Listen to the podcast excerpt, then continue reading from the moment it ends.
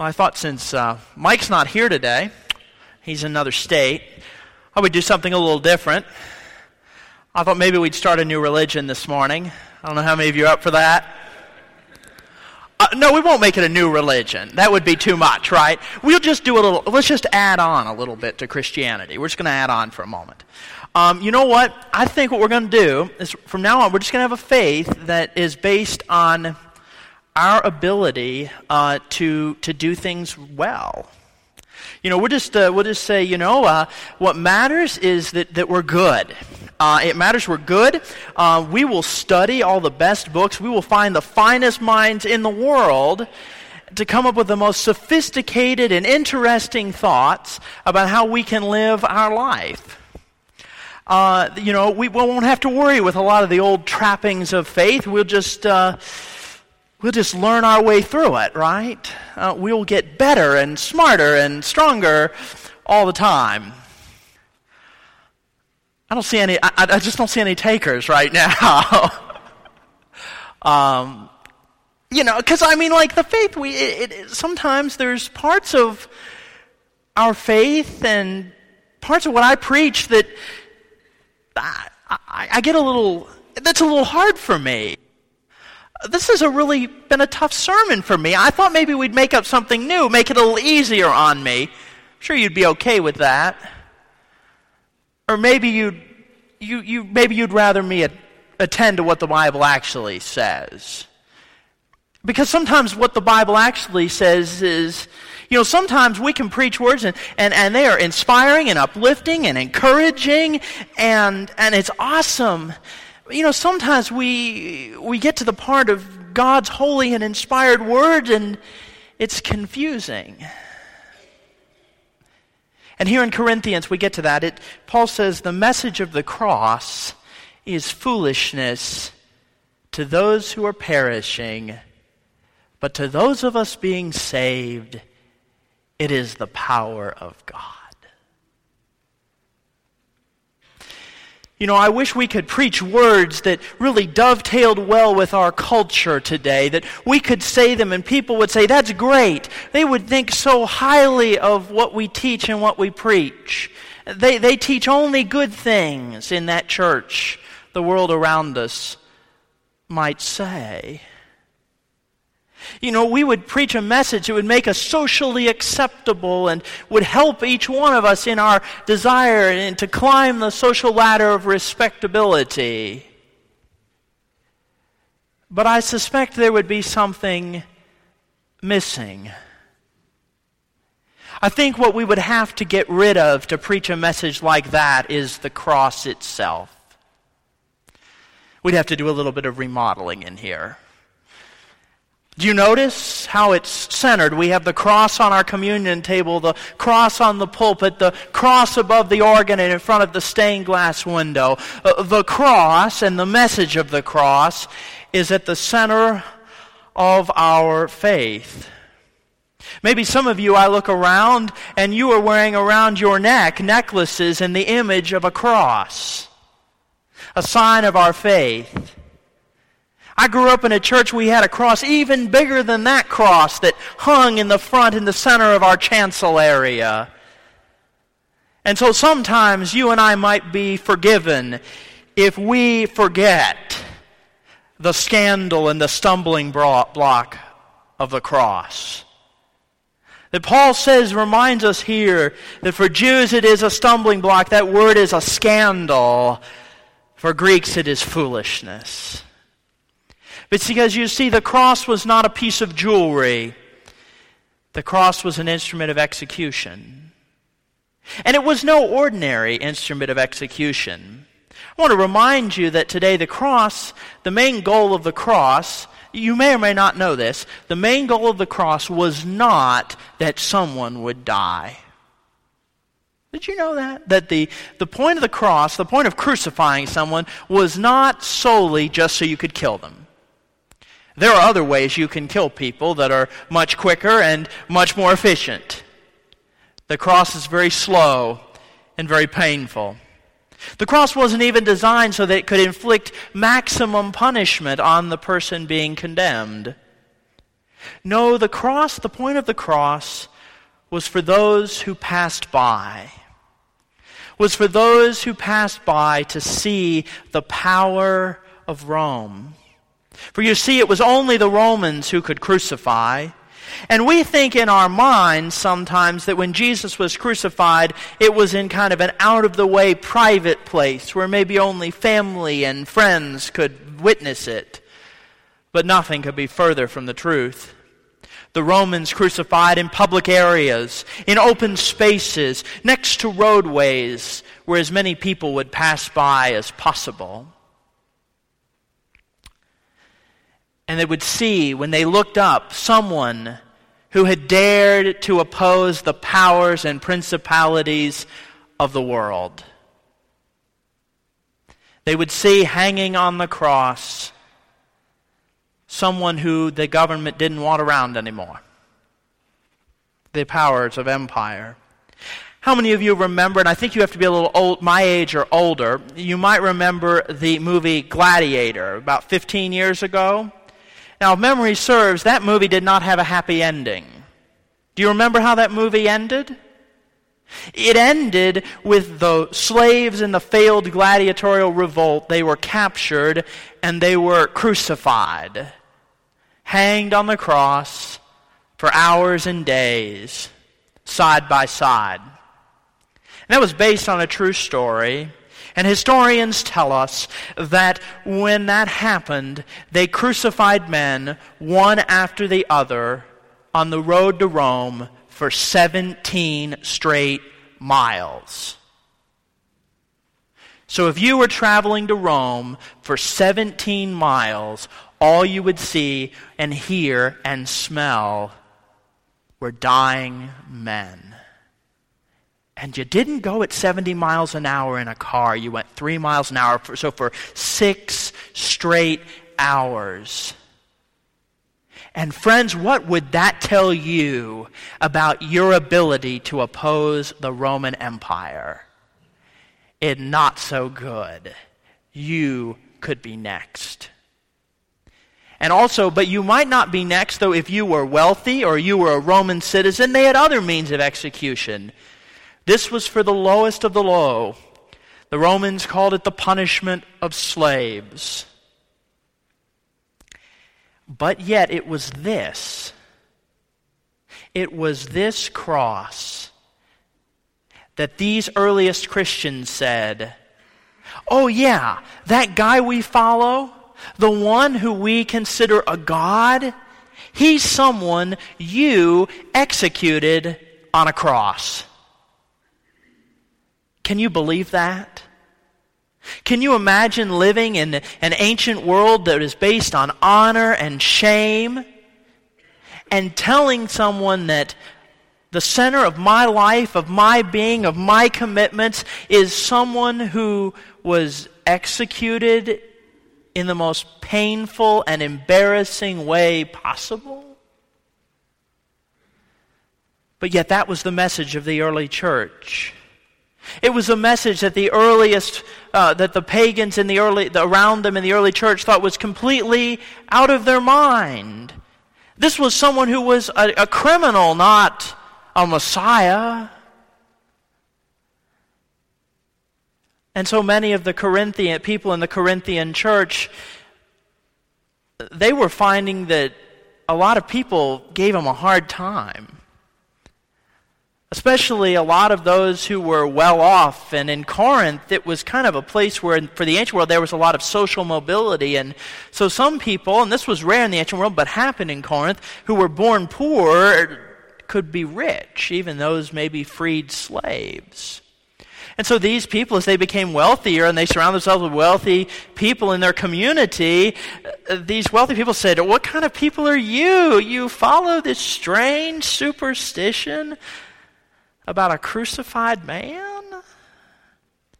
And so Paul finds a Corinthian church that they kind of brought in some other teachers to kind of dress it up and, you know, kind of play down all that business of the cross make it a little more palatable to the culture around it. And I think sometimes as the church, we have a temptation to do that too. Uh, you know, we want our church to be approved. We are dismayed the way in which Christianity seems to be held in disdain by the culture around us. That the message we preach, it's out of date. And so a lot of Christians, they say, well, a lot of people say, well, let's just, we'll dress it up, we'll make it sound better. I heard someone once tell me that the modern, the definition of evangelism in the modern era is trying to make the message, tweak the message until it gets to the point when we tell someone, their response is, well, that's what I've always believed. But that's not what Paul calls us. Paul calls us to something far more difficult to embrace the truth that you and I needed more than fancy words and good actions. Because you see, if we start a new religion based on that, the problem is we'll eventually fail. The problem is that as hard as we try to be good enough, we always find that we can never get there.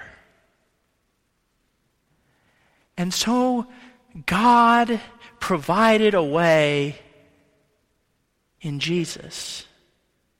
And so, in Jesus, when He came to earth in full holiness of life, He came, and the only response of the people was, We got to get rid of Him.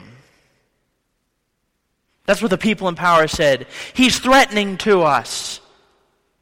And so they put Jesus to death. And what we find is that he's betrayed by his, one of his best friends. We find that he is put on a show trial with a predetermined outcome. He is mocked, he is beaten, his clothes are stripped off of him, and he is and gambled with dice, and he's nailed to the cross. All the powers and principalities of the world and of and of the enemy of God pressed down upon him. All of our sins, all of our failures came down upon this one Jesus. It was to the world the look of defeat. And it looked like death had won, but three days later, was Easter and Jesus rose from the dead. It looked like all the powers of the world, all the powers of Rome that could crucify men for 17 or 1700 miles if they wanted, were no match for the power of God. And that was the message Paul proclaimed foolishness to the world to those who are being destroyed, to those who are passing away. But for us who are being saved, for us who can know that this was the only way our sins could be forgiven, it is the power of God. And friends, that runs against all our desires in our life for respectability in a hostile culture you know, this week. I, and, and, you know, I, I'm one of them. You know, I, as a pastor, you know, I, I want to, you know, I think, you know, there must have been the good old days when pastors were respected cores of their community. You know, where it was like the little towns in New England you go to, where right at the center was the beautiful white meeting house church.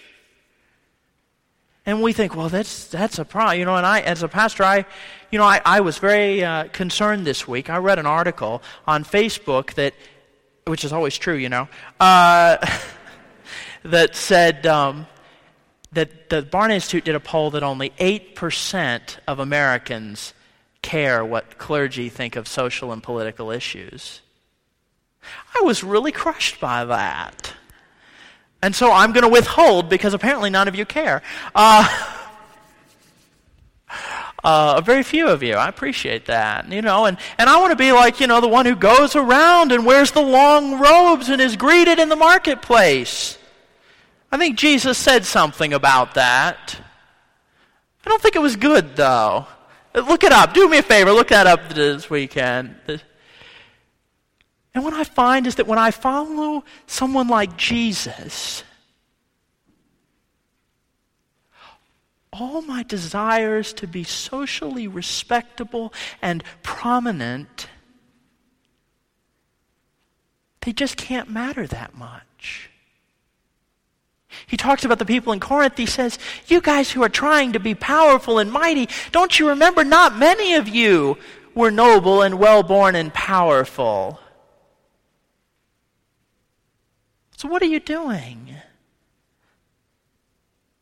The life that God calls us to live in Jesus is not a life of seeking respectability and self and wealth and you know impressiveness but somehow we have a Jesus who calls us to take up our cross. And to follow Jesus just might mean following in a way that the world sees as foolish. And history is littered with these great Christians that, when it came down the choice between their personal advancement and the mission of God and foolishness to the world, they chose the latter. Think of St. Paul, the apostle, other than Jesus, probably the founder of our faith, a great leader in in, his, in the faith of Judaism, went to the best schools, was advancing, Paul says, far beyond his peers in Judaism. But then Jesus got a hold of him on the road to Damascus, struck down by a blinding light, and his life changed. Instead of advancing in society, he went to preach the gospel. And all of us who are not of the house of Israel here today are descendants of that changed life. Instead of advancement, he suffered beatings and mockings and floggings and stonings and shipwrecks. And he said, yet in, the, in one of the great verses of the Bible in Galatians 2.20, I have been crucified with Christ. And it is not I, but Christ who lives in me. I think of the founder of our United Methodist Church, a man named John Wesley. He lived in England 300 years ago. He had a position as a professor at Oxford University, was a literate and educated man.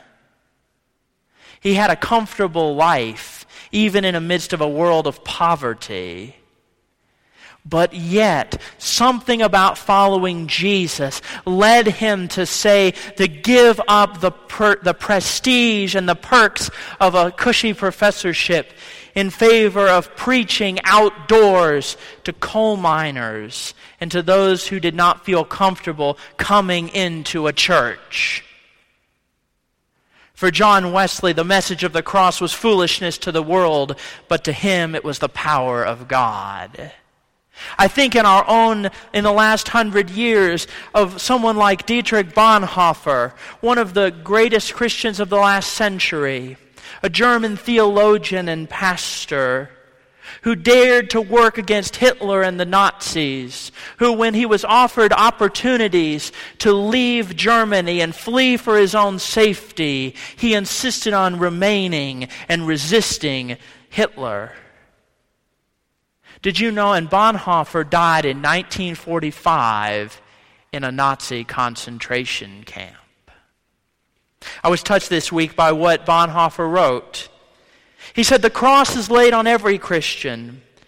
As we embark upon discipleship, we surrender ourselves to Christ in union with his death. We give over our lives to death.